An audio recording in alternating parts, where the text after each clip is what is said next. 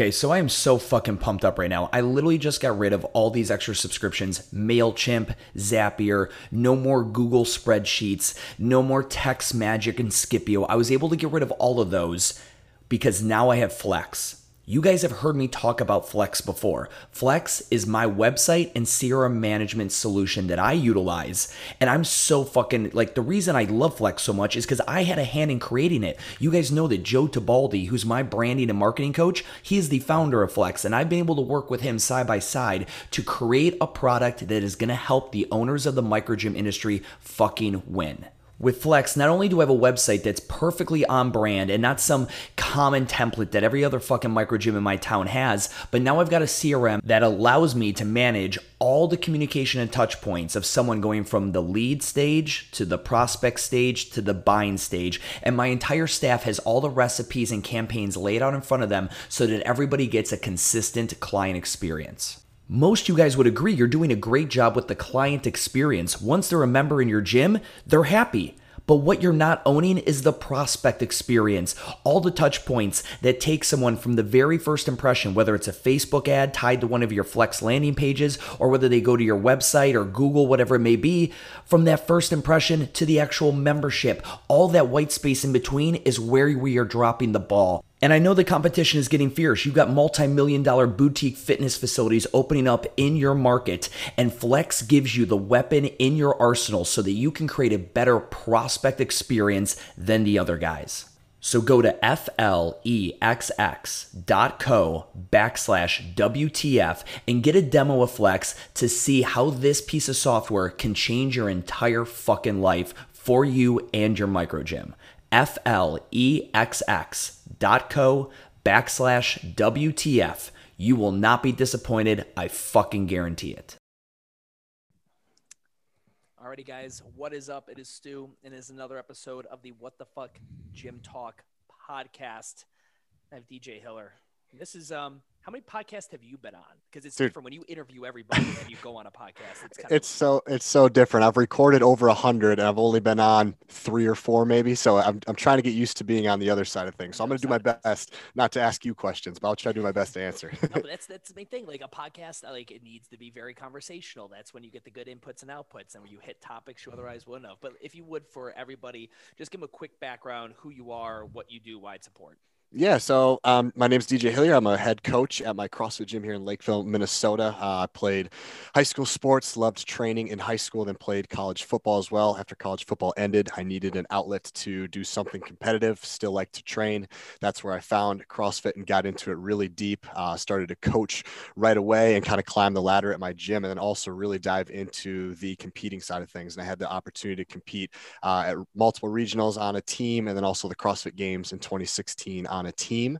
Um, since then, we've moved to gyms and kind of uh, grown our community pretty uh, pretty big. And uh, yeah, great things are happening at our gym in Lakeville. And um, as for me, I'm looking to kind of grow as a coach, still competing on the side whenever those competitions come back, uh, rise from from everything that's going on, and then also yeah, growing the growing the uh, the podcast as well. So your full time gig is coaching, and then you Yep. obviously the podcast as well. And then is there any is there any work outside of that? Yeah, just mainly um, doing classes, personal training, and then also online coaching, remote coaching as well. So between those three and then the podcast, those are kind of my four buckets that I try to balance as well as I can. How old are you? I'm 28.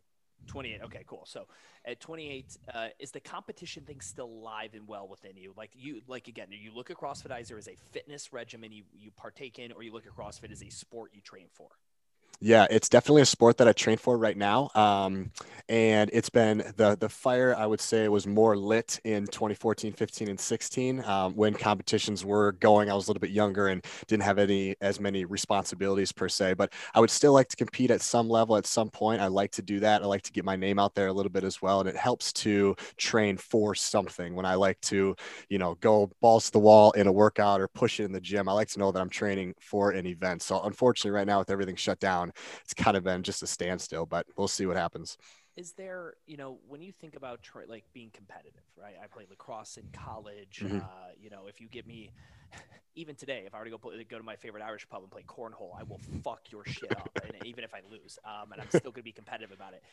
At what point for you with your training does uh, the competition side i mean does it just live like uh, there are people that do 5ks and 10ks every weekend they're runners mm-hmm. and they like signing up for a race and putting that on the map and that's what they mm-hmm. train for and then there's people who are training for like a boston marathon spot and would love to get fucking sponsored by asics like for you is competition like i want to ascend to that level on the professional side or do i want to stay amateur and do it as a fun thing a couple times per year yeah, that's a good question, Stu, because I feel like it's a little bit of both. Like I'm not at a point where I can make money, make it a job and compete that way, but I also yeah very, it's very, it's so and i wish more people knew that quite honestly but and i'm also i don't think i'm at the point when it's you know just local gym competition stuff uh, just being being able to compete at regionals in the games my my fitness level is a little bit higher than that. So if, if there's things like regionals if those come back or the sanctionals that's kind of the level i'm at but i also really try to dial in like i have two hours from one to three. That's my block to train stu. Anything that doesn't get done doesn't get done. And i walk away from the gym and i try not to like let it affect affect me the rest of the day. Whereas the old me, I think, would have tried to force in a bunch of added volume or stay at the gym super late. I'm like, I'm locked in one to three. Whatever gets done is whatever gets done. It, you you said something super interesting. You said I wish more people knew that when I made the comment that like you know nobody makes money doing this. Like and when I mean nobody, I mean literally nobody minus the point zero zero zero one percent. It's not a sport. It's like when someone's like, uh, I'm a, I'm professional at Olympic weightlifting. I'm like, oh, so you're broke, right? You're poor. I get exactly. It. I get it. Which it, yep. it's not a bad thing. It's just unfortunately there's sports out there nobody gives a fuck about. Then there's a lot Absolutely. of them. It's not a it's not a knock on CrossFit.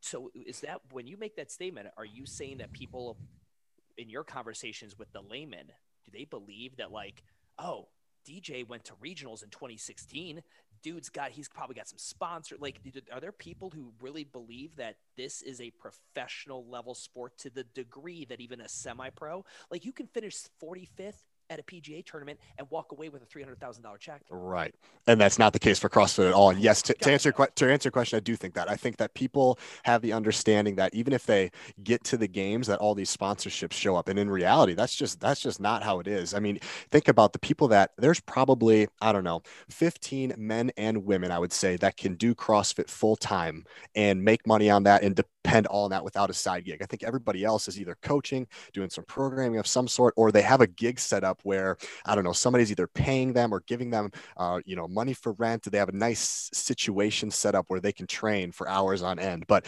the the numbers are very few, far in between. But I think the unfortunate parts too is that people see the Fronings and the Frasers on YouTube and they want to aspire to that, or they think that everybody's like that. In reality, I, I wish that more people understood that that that isn't reality that blows me away. Like I maybe it's just obviously I have a, a bias looking inward, but like I would never look at um, a professional sport, and I would say CrossFit's still working to be viewed as a professional sport. I agree. You know, you could check the box that percentage of people get paid. Check the box that there's sponsorship. Check the box on several of those different avenues. But when there's a professional sport and then 16,000 mini amateur recreational versions of it, I, I do think that I, I swear to God, and I say this all the time, I think CrossFit being dual branded as a recreational exercise program and also the name of the the sport is a problem. Like in UFC, there's the UFC and then there's MMA. There's right. a separation of the two. Yeah. But when every you have 16,000 gyms, let's say with an average of 150 clients at each one, you have that many people going around like I do CrossFit, and then guys like maybe you and above that are like well, I'm trying to do CrossFit professionally. People are like, oh, my cousin does that in Ohio. That's adorable. oh, that's so much fun. Your little WODs. Wads is a wads or wads? Like you just get cl- lumped in with that entire thing. I think. yes, dude. That this is one of my favorite topics, dude, and it's something that I try to get on my podcast quite often. Whether it's I'm interviewing somebody or I'm interjecting myself, I think I it's something I want to just keep echoing to people. So eh, on this platform, I just want to take a second to do that as well and talk about there's a difference between CrossFit the sport and CrossFit the training methodology because even though they have the same name, like you said, they are so different. And I wish that I wish that this would be talked about more, whether it's people that are in the sports can step up and say that because they have a bigger platform or podcasters or influencers like you and I, just to be a little bit more vocal about those are two very different things. At my gym, yes, we do CrossFit, but we don't do handstand push-ups, handstand walking, muscle ups. We don't do these higher skill movements. I'm not training and programming for you guys to be good at the open and to go compete somewhere. We're just trying to get a good at CrossFit but I'm not going to push the envelope past where we need to be. So there's a big difference between those two. I'm very, you can tell, very passionate about this oh, topic. I get it. We dropped, uh, so, you know, Urban Movement went the license model. So we've been dropping a lot of our programming content because a lot of people are just like, wait, you just do CrossFit, but slower, right? So I was like, oh, fuck, now I got to dunce these kids and fucking make a bunch of content to show me I talk this shit through. Um, and we did the one today. We've got like three movements. It's like a three part series. And the, the first one was like, why we don't do handstand push ups. And we think kipping handstand push ups looks like you're invertedly trying to suck your own dick. and so, I mean, anyway, so I'm, I'm 100% on board with you there. So walk me through um, your, your coaching, your, what's your title at the, at the gym? I'm the director of training at, at My Five Fitness CrossFit Lakeville. So we kind of have a dual name, but we go by My Five Fitness. Okay, so we got uh, DO, DOT, director of training, and My Five actually also became My Fit podcast. Yep. So yeah, that's how that's how it started. Was I wanted it to be an umbrella under the gym and help get the name out for the gym, and the owner of the gym was able to help me with just some startup money, things like that. So I wanted to create a collaboration from the jump. Is this a separate entity?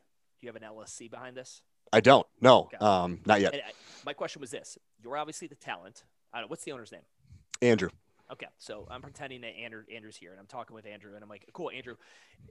Again, business owner to business owner on that, I'd be like, "You you kicked DJ off. You gave him some startup cash. You let him use the brand name and tied into the podcast, get a little mm-hmm. bit of recognition. But we can all say that probably the I've seen the clientele of people you've interviewed. Right, mm-hmm. you've got a great mm-hmm. list. Like you're you're doing amazing things with the podcast there's going to be a point where that track is going to go like this. It's not going to be parallel. And I don't care how yep. much you fucking want it to be. It won't because one's a podcast, if one's a fucking brick and mortar gym. There's no way those businesses go parallel. So, what mm-hmm. point do you have to do what other content creators do? I just got done interviewing a guy named Bruce Williams. He's a local, uh, he's a he's a really well known CrossFit photographer on the East Coast. Oh, and cool. He went all in on his photography, right? He had to leave his full time job. Do you ever picture a day when you may unfortunately have to leave the profession of coaching because your content machine that you've created becomes its own monster? Man, that that's um that's an interesting question. I haven't thought about that in that way just because right now it's small and my coaching is very big and coaching is what pays the bills coaching is my passion. If it got to that point i think what a, what a great opportunity that would be. I think um, yes to answer your question shortly i would jump on that in a heartbeat. What a what a cool way to you know make money and and learn from other people i would definitely be open to that. I think that is an interesting topic though of when do you dive away and what does that look like? And are you your own brand or is it the dj hilliard podcast? Or you know wh- when do you kind of go that way? A, a mentor of mine michael Cazayoux, who actually got me kind of started and inspired me to create my own podcast he was under the brute strength podcast. Made it really big 200 plus episodes so many downloads one of my favorite podcasts i've heard. And then he switched recently to the michael Cazayoux podcast and again, he was still he's the founder of Brute, but he just knows that that's not he's not under that umbrella, and he has a lot of different ideas and passions and motivations that maybe don't follow under just health and fitness. He has other other people that he wants to interview. So for him, it was a natural divide. And after I heard him, you know, start to do that too, I started to think to myself, well, how many episodes does that take? When does that need to? When does that road or does that crossroads really happen? Yeah, I think uh, you know, and again, I'm I'm interject. I just can't not do this. I'm interjecting business advice you didn't ask for. But I appreciate it. Point, at some point, you will get the, the, legit sponsorship opportunities will come to it where you're able to charge a thousand, two thousand, three thousand dollars for a sponsored episode because you're going to be sitting in um, Kelly Starrett's living room and interviewing him, kind of scenario, right? Mm-hmm. But uh, that that won't really help the gym, right? So then at right. some point, it's just going to be like, hey I've laid a foundation. You've got 200 plus episodes now of from the MyFit podcast. Let me train the next person to kind of come on as a co-host, and mm. then I can slowly exit stage right, and then Very pursue cool. the DJ show, whatever that right. ends up being. Mm-hmm. And then there's really no re need for this to get super messy. So mm-hmm. if I'm mm-hmm. Andrew, Andrew, when you're listening to this, bro, you've got an amazing gem and a coach here, and an awesome content creator. Um, but be thinking about the bench be Absolutely. thinking about the bench because I'll tell you this right now: you're at hundred, uh, over hundred episodes. Your mm-hmm. client, your your list of individuals is getting is is getting very awesome, um, and has been. Uh, when when uh, I came on yours, I told you I was very impressed with what, what you've done, which is obviously why I wanted to have you on mine. Mm-hmm. Um, it's it's not if it's when. So. I know mm-hmm. you said you hadn't really been thinking about it. Start fucking thinking about it. Absolutely, we'll do. Start playing checker or gotcha. checkers. Gotcha. okay, so let's talk about podcasts. It's so funny. Like I never, you know, I think I told you on, on when uh, I was on yours. I never listened to podcasts. I was never a consumer of podcasts. I'm still not really more now during the pandemic than I ever have been, but uh, it was just never a thing. And when I think about what it does for me from a monetary standpoint, 2021 will be the first year that we go full into sponsorship with the podcast, with the traveling Cool. long form show we do. But beyond Mhm. that, it's more of a mouthpiece for me to to talk my talk, spread my ideas, and then it's uh, it's indirectly monetized through coaching, consulting, licensing, whatever the fuck it may be. For you, essentially, this is 100%. I get to talk to cool fucking people. I get to perfect the craft of being a public orator and interviewer, mm-hmm. and I get to drive value to this brand. Do you ever have anyone like, so you have a podcast? Wait, but how do you make money from that? Like, like you have anyone like ever question the validity of your gig because and ask you like, oh well, how much money do you make doing it? And then you have to kind of like our CrossFit conversation. You have to bring them back down to reality and explain to them that this is not a paid gig. Yeah, this is a topic that gets brought up quite often. It's very timely that you asked this because I just had this conversation today.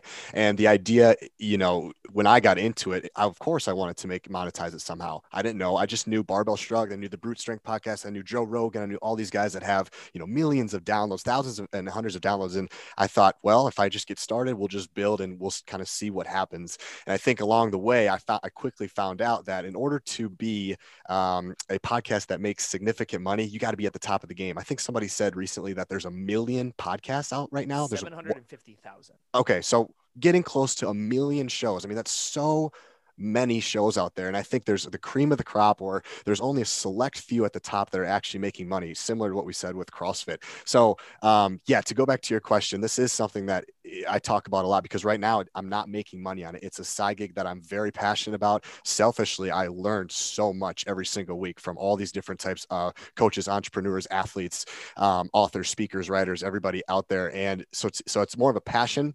And at some point, Stu, I need to figure out how to how to monetize it. And that's something that I'm not really as well versed within. And I'm just kind of open to uh, learning a little bit more about what I've been told from some from people that do make money with podcasts was um, stay consistent make sure you don't miss a week and have people on that you're very interested in that's going to make the show grow those two pieces of advice and then once you get into the 100 200 plus episodes uh, that's when things start to roll and things the, mon- the monetization starts to come together I've got a very unique take on the monetization of a podcast. So again, like I said, mine's always been indirect. So like from day one, the only pre-roll I ever ran was pre-roll for Microgym University, the Self-Made Summit, my own shit, right? So it's always been self-fulfilling. I always know that it's it's driven traffic in.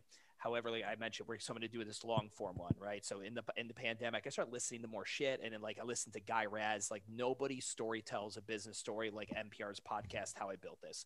okay Nobody. I think it's me check that out. absolutely. It's the most unique version. Go listen to the one he did with Peloton or any of the fitness brands out there, TRX. Just the way they narrate that story is unlike any interview style. Like they had Logic, the rapper. I'm a huge Cool. Logic fan Yeah. before he retired. You know, absolutely um, so I started listening to more of this. You know, obviously Rogan uh, has done an amazing thing in long form, but uh, you know, uh, Lewis Howes, you know, he's an he's an amazing interviewer. Uh, Tim Ferriss kind of scenario, Mhm. and I look at it very differently. I look at it as it's not uh, the amount of downloads you get are going to be there, but I look at it like how YouTubers are. You mentioned like a million, seven hundred fifty thousand. It doesn't really matter. By the time we get off this podcast, it probably will be a million registered podcasts. But it's only the top 0.5% in any generate in any field really makes money. And if you look at the ones that did it, if I look at YouTubers, why does Casey Neistat make more money on YouTube than most, or mister mm-hmm. Beast, or any of these other guys, or David Dobrik's? It's because they did it differently. And I, I, I again, I was a YouTuber guy, like where I'd be like, well, David Dobrik does these wildly funny vlogs that are only four minutes and 20 seconds. Anybody will watch a four minute and 20 second video on YouTube. Anybody. So his capture of everybody is 100% watching because Hmm. it was super short form. He was the king of short form vlogs. And then you had other vlogs like these 20 minute vlogs because they were able to get multiple ad spots in Oh, okay. YouTube. Mhm. And so, like, there were these different strategies. I look at the podcast as similar. You know, since Rogan switched over to Spotify, he is mid roll. I don't know if you've listened to any of Rogan's stuff Yep, since he yep. switched over. He is Mhm. mid roll. He's Mhm. never he never had mid roll before. Right. Mhm. So you know, and you know, there's also I don't know about you. I think there's disruption in the way ads are done. I mean, okay, you listen to a Rogan podcast. What's the first thing you're doing with your thumb? Yeah, 15 scrolling through the, the 15 yeah, yeah. 15 second fast forward. Right. Advertisers know that, but they're at the Mhm. mercy of like, well, what else is there? I think there's also a great opportunity for guys like you and me, smaller players, more jet skis, to have strategic sponsors for certain people. So, for example, if you're going to interview Kelly Starrett, I would then go to the Rumble Roller or uh, you know some kind of lacrosse ball, some kind of mobility fucking thing. Hey, Mhm. I'm interviewing Kelly Starrett. I'm going to do it's what I'm going to do a long form thing. I will natively interject your product into our conversation. Mhm. That way, it's actually a part of the conversation instead of like, all right, and pause for five minutes, and then like, and because what does everyone do as soon as they hear roll? They Scroll fast forward. through the roll. Mhm. So I think there's opportunities there. I've had these ideas, so I'm doing the long form thing, and I've got an idea what I'm going to charge and to cover my travel costs and my time and things like that. And I've got the guest list, and these are people I already had one good conversation with that like me now. Mhm. We're like we're on text message friends. Kind of, now I know I can come to them and say, hey, can I come to your house and wherever, and I'm going to bring my gear. And I want to do long form. I want to talk to you for like two and a half, three hours. Wow, that'd be cool, man. I'm And- looking forward to that. Yeah, and then like, okay, who does that person align with brand wise? What brand would salivate at the at the and then just go snipe and just be like, hey, brand X, I'm going to be interviewing this person. You guys align very fucking well. Have you ever gotten him to be able to advertise your shit? They'd be like, Mhm. no, he won't even talk to us. Guess what? I've got fucking access. I've already got an appointment booked, a three hour podcast scheduled.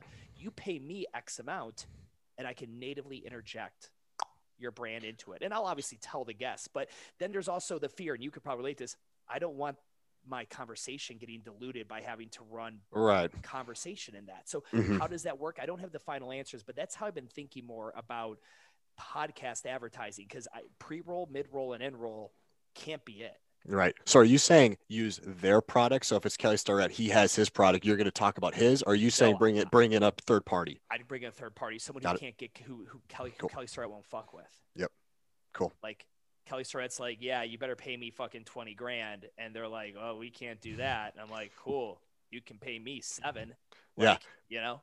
Yeah, that's very interesting. Yeah. So Yeah, that, I think there's something there for sure. And the listener can, if both people are talking about it positively and they're both on board and they believe in the product, uh, way better than skipping ahead. Because everybody knows that uh, shows with long intros. Tim Ferriss does a great show, but his intros in the, in the beginning, you just skip forward seven minutes and you know you're going to start the show after that. yeah, and end roll is the word. Like the fact that any advertisers pay for end roll. It's like eh, okay, do you remember like banner ads back in the day? Like Yeah. click the X. Like that's Yeah. what I look at current podcast advertising. But it's uh, you know I was talking to a very smart guy, a guy I use for his business coach. His name is Joe Tabaldi. He owns a company called Flex. Yep. And I, I asked Joe. I said, "How do you think I should handle the advertising for the long form podcast?" And he goes, "Man." I think you should stick with what the industry is doing because it's monetizable. It's been proven. It's been, you know, whatever, whatever you're talking about that's new. While I think it might have legs, you might have some messy scenarios. Like what happens if you start talking to Miranda Alcaraz about a certain topic and then you have to start randomly injecting this one supplement and you're going to have to let her know ahead of time that you got to, hey, listen, our conversation, I like, so there's, uh, this is not a clean solution by any means, but I think Mhm. it's, we're at least in the, the neighborhood of some kind of native intro role is what I'd call it, like built-in conversational advertising. Yeah, I like that a lot because what most people, I think most companies are looking for is they want to know they want to know your downloads and they want to see that you have, you know, each episode has like a hundred thousand plus downloads and like not many people can say that they have that. So, uh, including myself. So I think at, at that point, yeah, like you said, smaller players get a chance to promote. Yeah. And, and to move on, you, we're essentially just having our own little business podcasting power here, which is fucking, it's cool for me. That's two interviewers right there having, you know, that's that's our style. yeah, 100%. If we let, let's talk about the art of the podcast for the the gym owner, right? You guys let- and did your owner, the owner of your gym, was he gung ho about this idea or did you have to sell him on it? No, he he- was all about it, especially when I told him we were going to put the name of the gym in the podcast. Nice. Now, sold on it in the fact that like good because I sure as fuck I'm not doing it. But if DJ's all about it, great. Was he more excited about like, yeah, I can see the validity of the idea, but I'm not going to do it myself. Like if DJ, if you weren't there, do you think he would have kicked off a podcast? No. No, hundred percent. No, this is this is my idea. I from the jump, I've always gotten my content from listening to podcasts. I listen to I listen to a podcast every single day, and that's what got me kind of going on this track. Was like, man, if I'm listening to one every single day, why wouldn't I kind of get into the field? That was two a little over two years ago now. So that's that's how things got started, um, and that kind of just like stirred everything up and got to hundred plus episodes now. Who's like who are your favorite like from an interview like learning not like they always had the best guests or like but who do you think is really the most craftful interviewer of that you listen to Uh, I would have to say Michael Cazayoux again, just Okay. because I love, um, I love his vulnerability. I love the way he asks questions. He's very direct, uh, and and we kind of have similar um, hobbies and interests. And his podcast in the beginning, they started with a lot of athletes, coaches. It was very CrossFit centered, and then as he grew, as the podcast grew, he started to really reach out to people that just that weren't just in the CrossFit space. And he got you know more ted speakers and people from around the world authors writers and i've kind of slowly done that as well and try to learn from what he has been doing. He's been doing i think over 300 shows. I'm just over 100 but in my 105 shows i've done the same thing. I started very small. I interviewed people in minneapolis and then started to just uh, you know start with the crossfit world because that's what i know best and now it's kind of had a bigger outreach over the last two years. It's you know i think there's i'm always again from the business perspective i always believe you got two businesses inside of you. The one that you built and you you do it well. You better fucking do it well. It better be successful. And then i believe there's the one that's uh, that exists after you've done it successfully which is essentially coaching other people on how to podcast. There's a company called um, toastmasters you Yep. familiar with yep toastmasters yep teach uh, public speaking you got it. Yeah. That's a skill set. Mhm. I don't know off the top of my head. I couldn't name the podcast version of Toastmasters. I mean, do you do you know what that? I mean, have you do you know what that is? i don't Yeah, I mean, like there needs to be one, Mhm. and it, it- does it need to be Tim Ferriss teaching it to the top one per the top uh, ten percent of podcasts to get them to the top one? That's that to be a high ticket dollar price, or is there more opportunity in guys like you or me Mhm. who have ascended to this mediocre level and teaching the ton, the bottom at the very bottom that would how to get started, that kind of Mhm. scenario. That's, that's Mhm. I always look at it. is like your your successful business has two businesses in it. The Mhm. one you actually created and then a second business which is teaching that to other people. And that's Yeah. truly the ascension because at some point now podcasting is so passive. You could be 80 years old and still do this, you know, actually probably really probably even better at 80 years old. Sure. so More wise. Yeah, so much more wise. But yeah, that's always been really interesting to me. Is like, what what does that look like uh, in terms of developing interviewers, the art of the interview? Like, think of the guys like you know uh, Diane Sawyer's, Mhm. right? I mean, dude, my favorite David Letterman show on Mm-hmm. Netflix. My next guest needs no interruption. Oh my god, Yeah, amazing absolutely. interview style. Yeah, and I think there's a there's a lot of things to pick up on people that it- like for me, I, I learn by listening to other shows. So Michael Cazayoux is somebody that I look up to. I kind of model a lot of what he does when it comes to Yeah. interviewing. And I think the biggest the biggest thing that I learned very early on was don't interrupt your guests. Sure. Don't fucking do it because they're uh, you are having them on to tell their story. Nothing bothers me more than when I listen to a podcast and the guest talks more, or sorry, the interviewer talks more than the guest. It just drives me nuts. So I knew from the from from the get go when I started my show that that was one thing I was always going to stand by was let them talk more than I talk, and that's that's not anything crazy out of this world nobody's ever heard before, but it's something I'll always stand by, and something that when people DM me about advice on starting a show, that's what I say first. Let your speaker talk more than you talk. Well, and and not only that, it's it's one of those things where I believe in an interview that is one thousand percent the scenario. Like you had this person on, let them talk kind of scenario. I think there's a transcendence in conversation. Like I think if you and me are sitting there, let's um you drink beer? A little bit, A little bit? not Okay. as much as you. Okay, not as much. okay. Um we go and we go grab a beer and we're talking shop back and forth. I think of it like you only don't interject as you would a polite conversation because the one thing I get scared of, and maybe this is just me, but uh, these are obviously interviews. I don't think interviews are as interesting as conversations. Like I think about Agreed. like if there's a young podcaster coming up in the CrossFit space and he's listened to a few of mine, he's listened to a few of yours. You know what he'd probably like to hear more than anything? What would Stu and DJ say if they went and got coffee or beer together? Like what would the actual conversation? Because Yep. interviews are generally topic based. Okay, so now you're in a box. You're instantly in mm-hmm. a box. Conversations are not topic based. Conversations go fucking anywhere. You and me can be talking about this, and then we're like, "Oh my god, look at that over there!" Like, whatever. They could go anywhere. And I guess like I've always had that thought because I, I don't think I'm good at interviewing. I don't think I'm like I think I'm good at conversating with people. I don't think I'm great at interviewing. And when I was thinking of this long form one, I was like, should I do this? Is this even good? I'm like, I don't know. I could suck dick at this. I have no idea. I'm going to find out really quick whether I'm any good at it at all. Right. But I really, I, I really, I don't know. I maybe, what are your thoughts on that? The difference between an interview and a conversation? Yeah, this is a good topic. And my thoughts are that there's a fine line. And I think there it needs to be the conversation needs to be organic in a way, not a sense where like you're you're reading your questions and people know that it's question, answer, question, answer. And that's the to me, that's the art of interviewing, being able to ask the question, they're responding, and in your mind, you have your next question ready, but you also have a follow-up of their answer that could also be ready as well. And I think that is the challenging far, part for people to get down when it comes to interviewing is you have to be ready for the next one because they could give you a shitty three word answer, Stu. And if they do that, you got to be like, next question, we're moving on. Or if they give you a long answer, they do something, they, you know, they like the topic, you got to be able to respond and follow up with that. There's two different ways to go about it. And Yeah. in, in my mind, one is an interview, one is a conversation. And, and one, you know, they give you this shitty three word answer. I'd be like, oh no that's not good enough. Like i need you to elaborate on that. Can you give me more? And i also i guess maybe the interview i always i'm always grateful when anyone takes an hour of their time or however long to talk to me on the mm-hmm. podcast. I, Absolutely. it's eternal gratefulness on mm-hmm. that because we are all very busy. I don't care what mm-hmm. you're doing in life. Mhm. but also at the same time i also feel that my job is not necessarily to show it's not, i show respect to the to the guest but my job is to put them in a position where if I ask a question that they've been asked before and they give me the same answer that they've given someone else, I'm not doing my job. Like I really feel my job is for the listener to feel like they got two degrees deeper on that Mhm. person to a more deeper layer than they did the last time they heard. Because guess what? There are people that listen to my fit and WTF Gym Talk that have listened to us because of our guest, not because of you and me, right? Correct. But the only thing that makes someone hit subscribe is if they listen to your questions. They're like, I've listened to Kelly Starrett on seven podcasts, but he was the first one to ever let not let Kelly get away with that answer and go deeper in on it. And I've always Mhm. wondered how it was he did this, and this guy asked it. So it, that's a, it's a weird line to draw.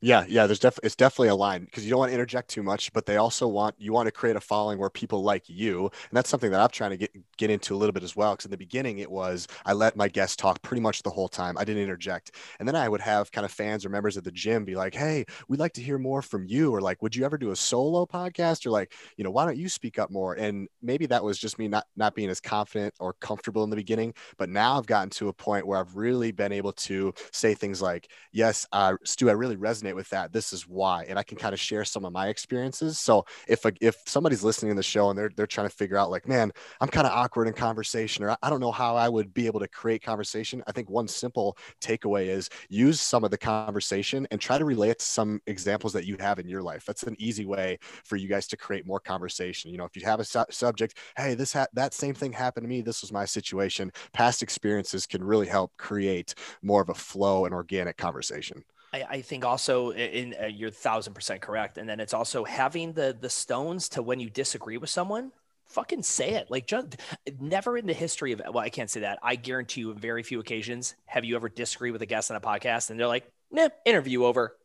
Click. Like Right. especially at the, the level of end of people that we're going to be interviewing. You interview Conor McGregor, yeah, he might tell you to go fist himself. You fist yourself. if he, he doesn't like that. You don't like, you know, uh, uh, what's his shitty His, his whiskey, right? yeah, What's his what was it? What's his shitty Um, whiskey name? Fuck.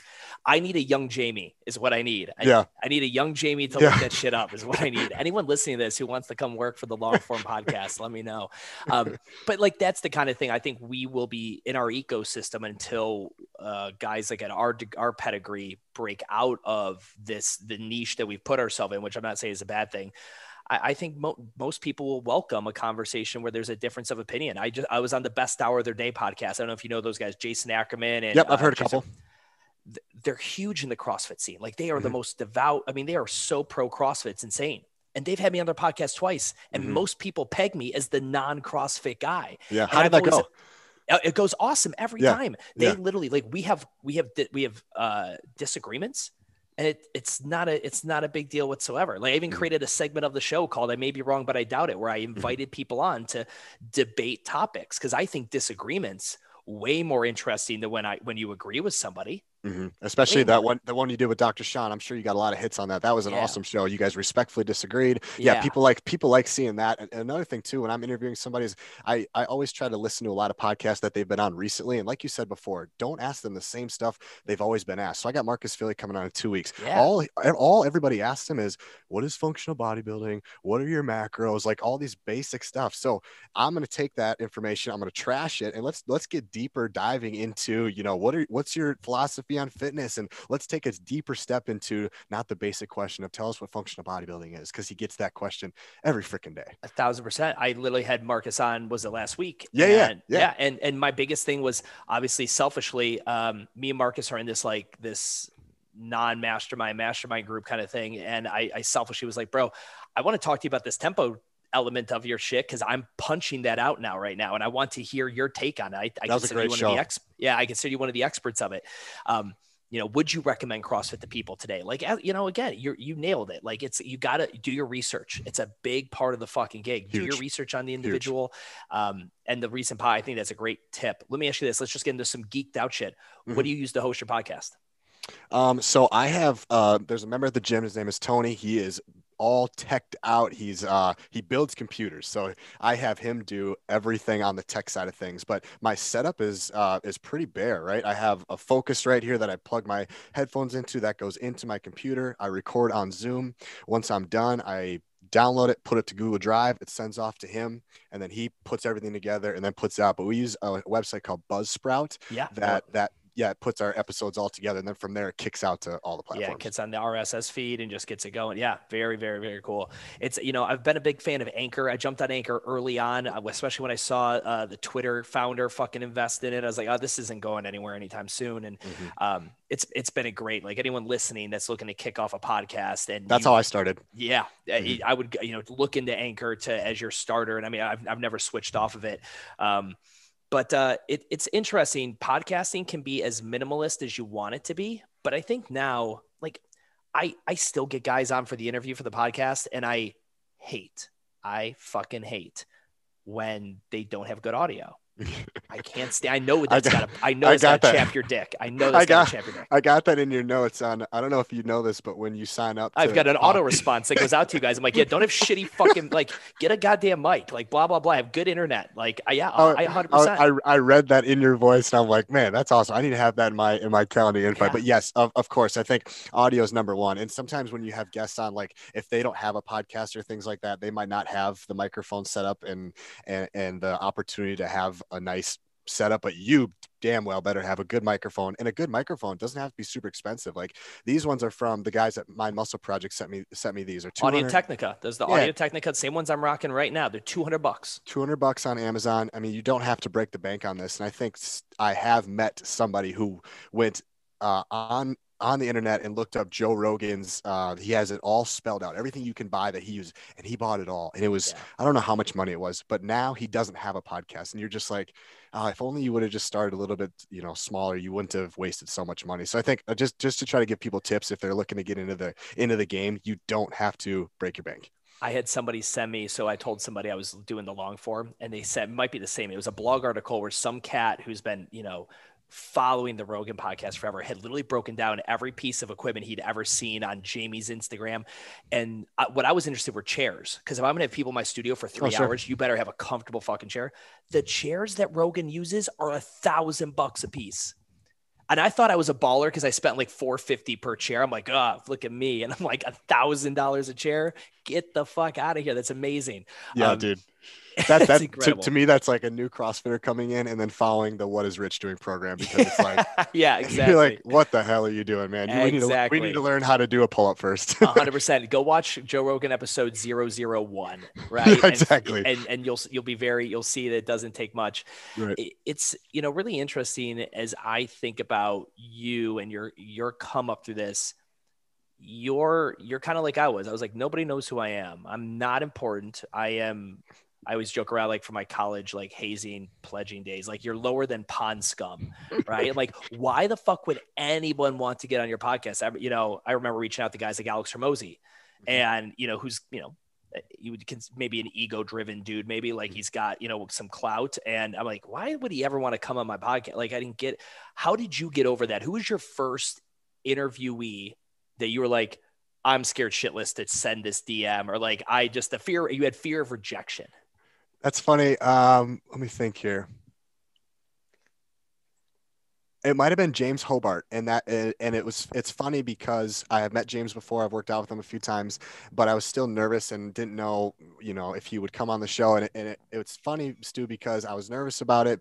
First, kind of big guest, and to this day, two years later, that's my most downloaded episode. So it just goes to show that even though you are and could be a little bit nervous about getting somebody on, one, the worst thing you can hear is no. And dude, I've gotten no's. I've gotten dozens of no's, and that's okay. It's just not a good time, or they have other things going on. But even if you do get a yes and you're nervous about it, it could be your biggest show yet. So don't let it like, don't let it distract you from ma- making it a good interview. How did you get the How did you get the ask? What How did what what did you, what was your method? So I've yeah, this is a good question too. So so over the last two years, I've used um, referrals. So ha- having somebody ask them for me, I've done that format. I've done the DMs and I've done the emails. By far and away, the best way to get a hold of somebody is their email.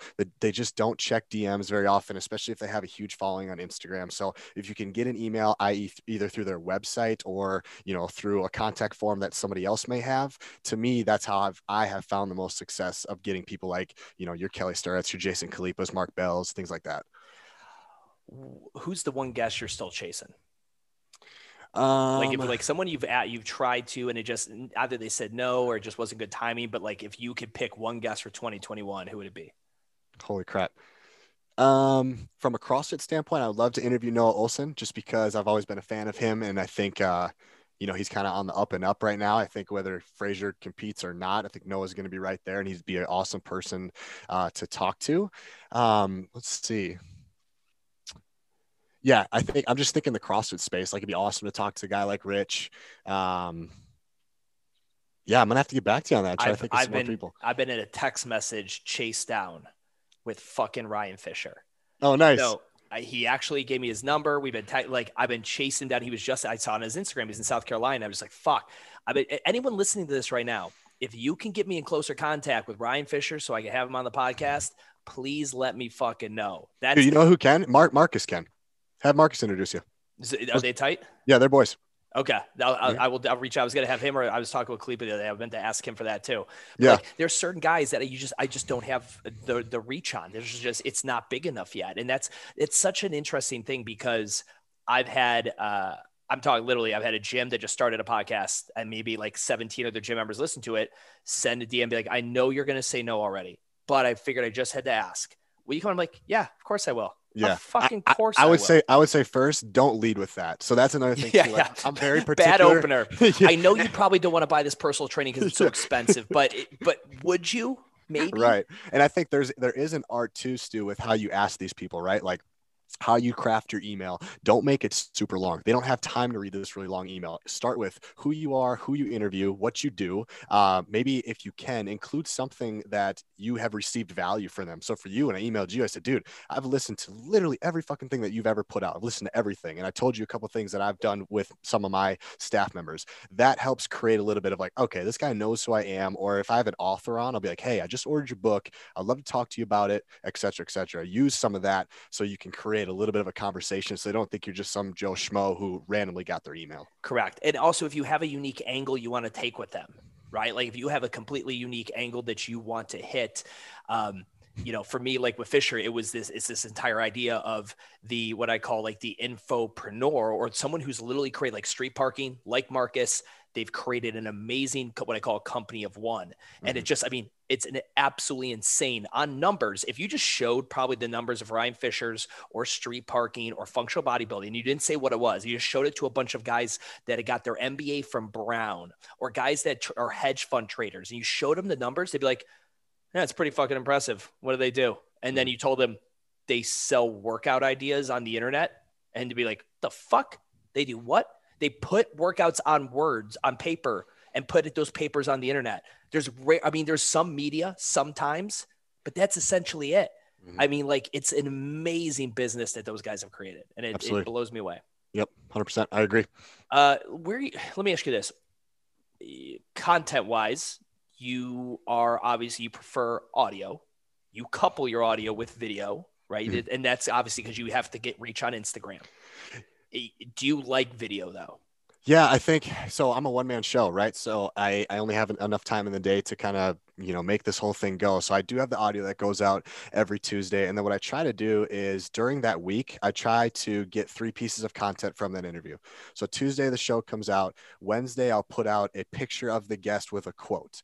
Thursday, I'll do a video, like a video recording of what we're doing where the, where the guest talks for one or two minutes just to try to sucker some people in. And I try to hit those bang, bang, bang as soon as the episode comes out. And then maybe I'll put something out later in the week again. New show comes on Tuesday, new thing goes again. And every week I'm just trying to get as much outreach as I can. And I've basically right now posting three days a week. So you essentially have created your own system there that if you could, if I gave you the the $10 an hour monkey to go ahead and do this, you'd be able to say, okay, here, here's how I do it. Here's the system. I've already made the sausage a hundred times.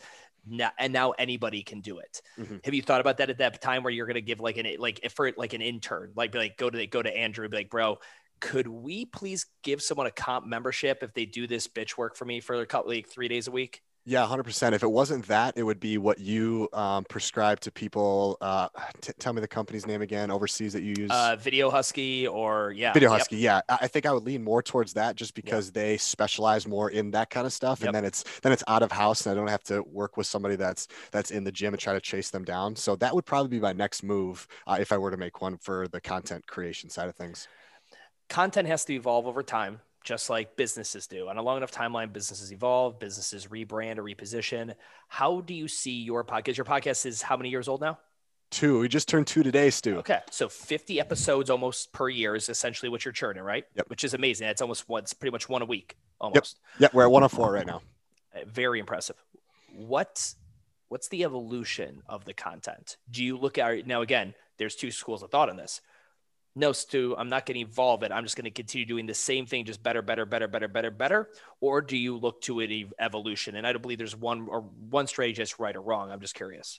Yeah, I think um yeah, I would say it's a little bit of both. So I want to keep doing what I'm doing and make sure that number one, I'm staying consistent. That's like my my cornerstone. Number one is that I don't miss a week and I'm always bringing in fresh content, new guests. And then yeah, down the road, that is the evolution is figuring out is this does it turn into a video podcast? Does it also go on youtube? Do people want to do people want to watch the interview? Or is it more about uh, like you're doing traveling? Is that an, is that something that people want to see? Do they want to see you go to other gyms? I think there's a lot of different ways to go about it. I'm still trying to figure out where i fit and then also like what are the numbers you have to reach in order for you to do some of those things, right? Like, yeah, I've had amazing guests on the show and I've grown from zero followers over to 50,000. But at what point, at what, what level do you have to get to to be able to be kind of a boss and be able to go travel and do some of these other things and, and hire people under you and, and move towards the barbell shrugged of the world?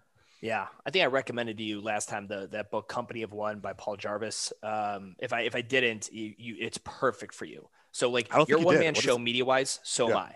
I did two and a half years of a videographer and an editor. It was very expensive. You're talking about like 35 plus grand per year, which is Mhm. still not even it's not a lot of money for those guys.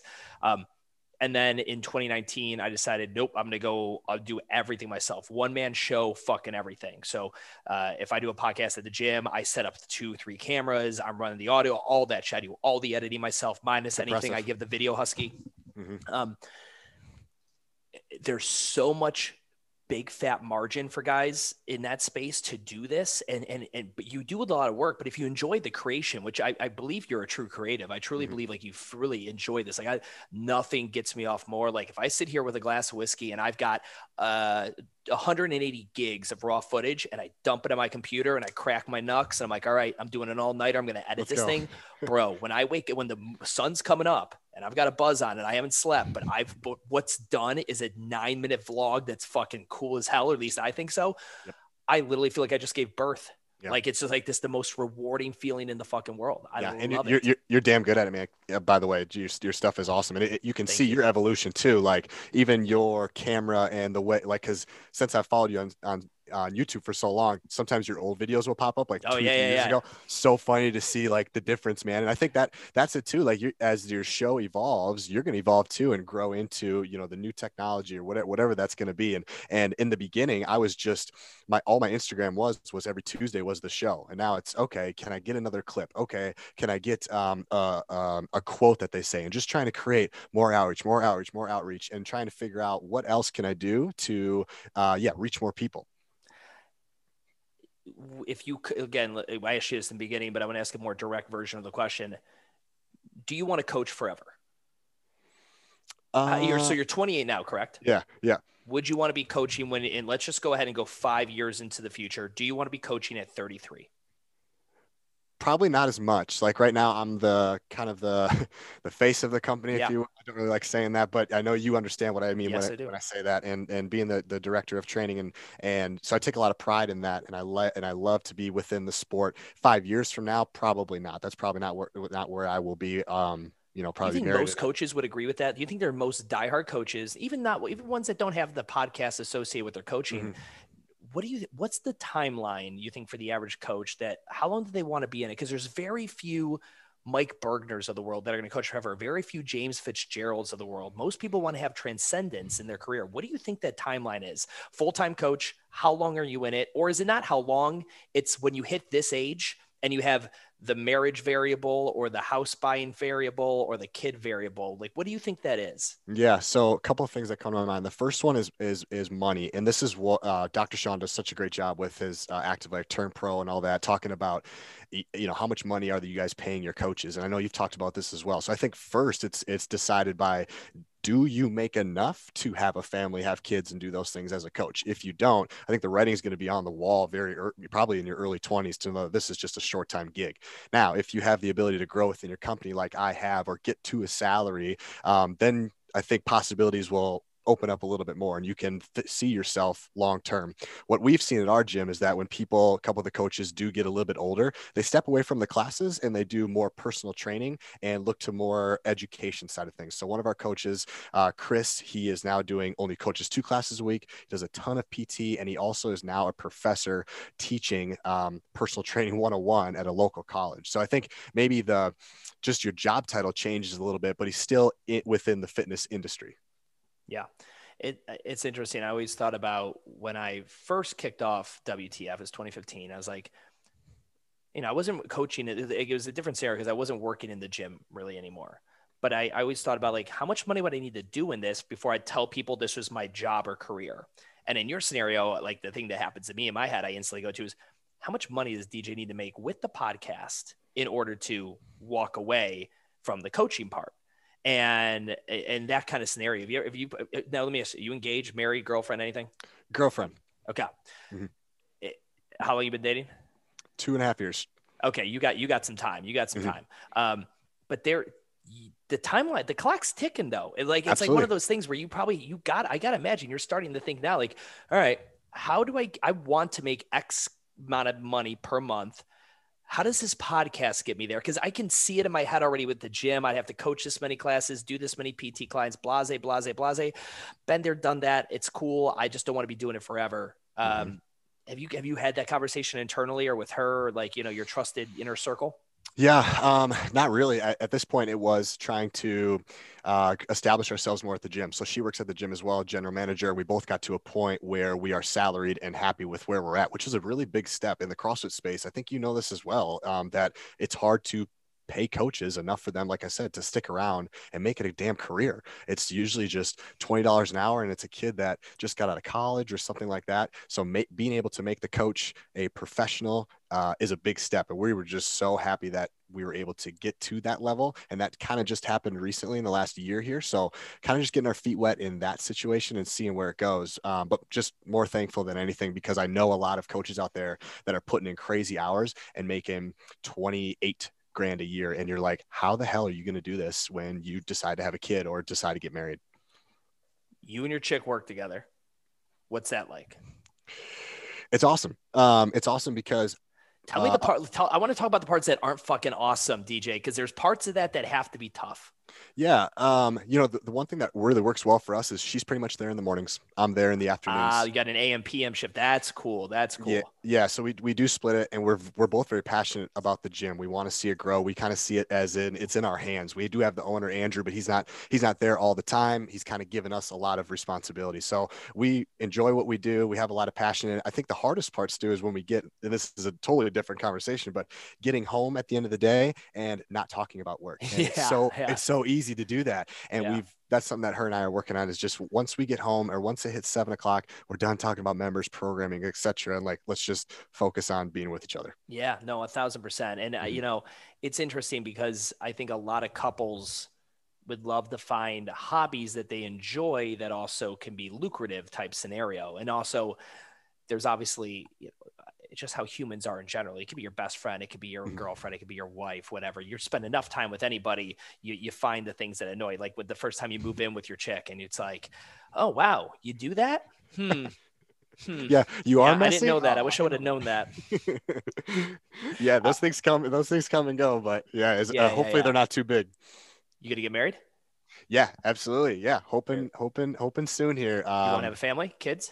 Yeah, we definitely want to have kids, and and uh, you know, the number one priority was making sure that we felt established in our careers and at the gym, and we made that step, and thankfully Andrew was able to do that. So now we can kind of look forward into those to those, ne- ne- those next Did you steps. guys ever think about opening a second location under the owner or getting some ownership in it or doing at your own location?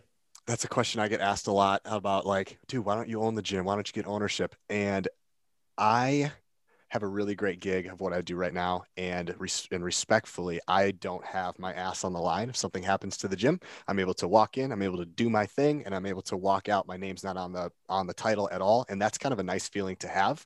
Um, it's nothing against Andrew and what he does. We're very thankful for the gym he's put together.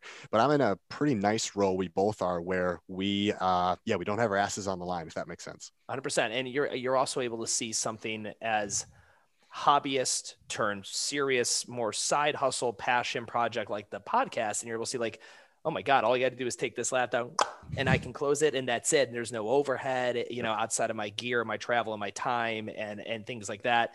Um, that's why I think that book company of one would be, would be perfect Yeah, yeah. for you. Cause, cause that's something that, you know, you know, okay. Minnesota is that, or is that home, like born and raised? Yep. Do you want to get out? Uh, no, not not anytime soon. I love Yeah? it here. Yeah. You like- other, you like the cold? Other than other than the cold, we're supposed to get six inches tonight. So other than that, other than that, it's it's uh it's fine. dude. I so I went there one time to go meet with uh, Mike Jones and go. oh yeah, yeah, at yeah. Alchemy. Yeah. Yeah, and go check out his spots. And uh, you know, RIP. They let they lost. They had to shutter two locations. And Mike recently actually stepped down as the CEO. Um, and and it changes. It, there's pivoting like any business.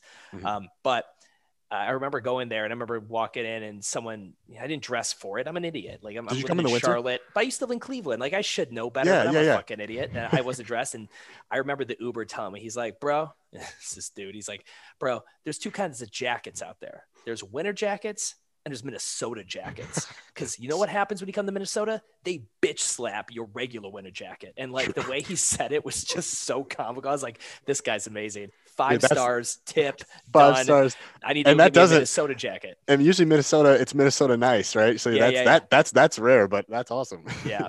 Um, well, listen, DJ, this is I, I've really enjoyed this. It's it's fun chopping it up with somebody else who who Absolutely. talks and converses with people. I I really I'm going to continue to watch and follow along and see how you continue to to evolve this thing. And I'm I'm Thank you. I'm, I'm super in a weird way. Like, I'm super proud of the work you've done because I just I, I know what it's like to be like I'm going to do this thing and everyone's like, who gives a fuck? Who's going to listen? Who's going to care? And, and to watch to watch the names and the people you've got on there. Uh, I was literally when I was thinking for the long form, I was doing the same thing you talked about. Who can I get a referral on? And I was like, Mhm. fuck.